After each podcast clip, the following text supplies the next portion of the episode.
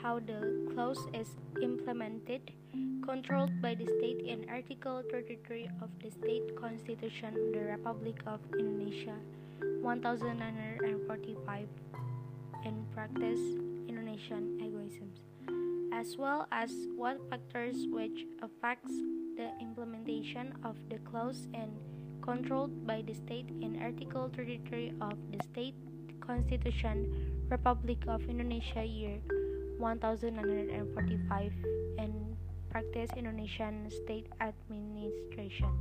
This writing focuses on how to implement control of the state in Article 33 of the 1945 Constitution and find out what factors are influence the implementation of state control in practice.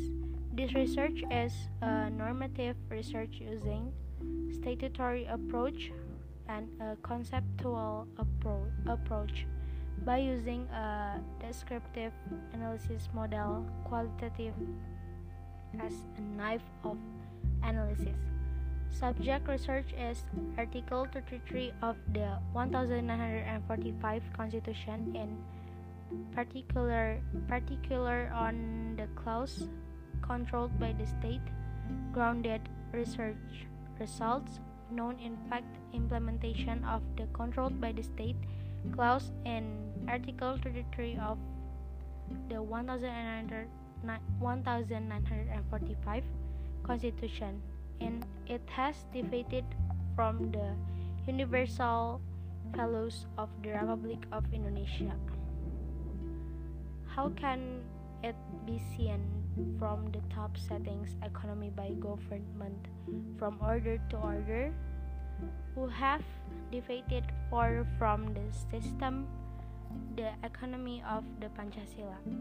With the method legal interpretation can be seen that according to history Indonesian economy's development must prioritize the interest of the community more than any other person's interest.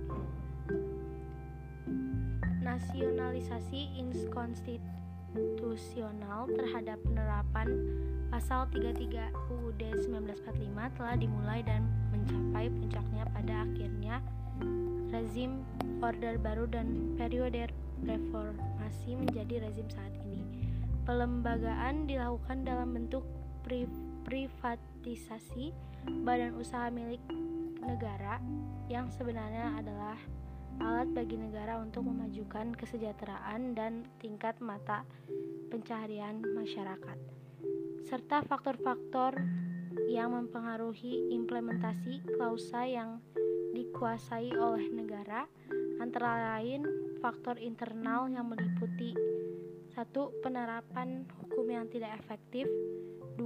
Pengaruh politik dalam formasi dan penegakan hukum 3. Degradasi pemimpinan serta faktor eksternal termasuk sistem 1. Sistem ekonomi bebas dalam kurung liberal 2. Sistem kapitalisme pendidikan 3. Pengaruh hutang luar negeri 4. Jumlah intervensi asing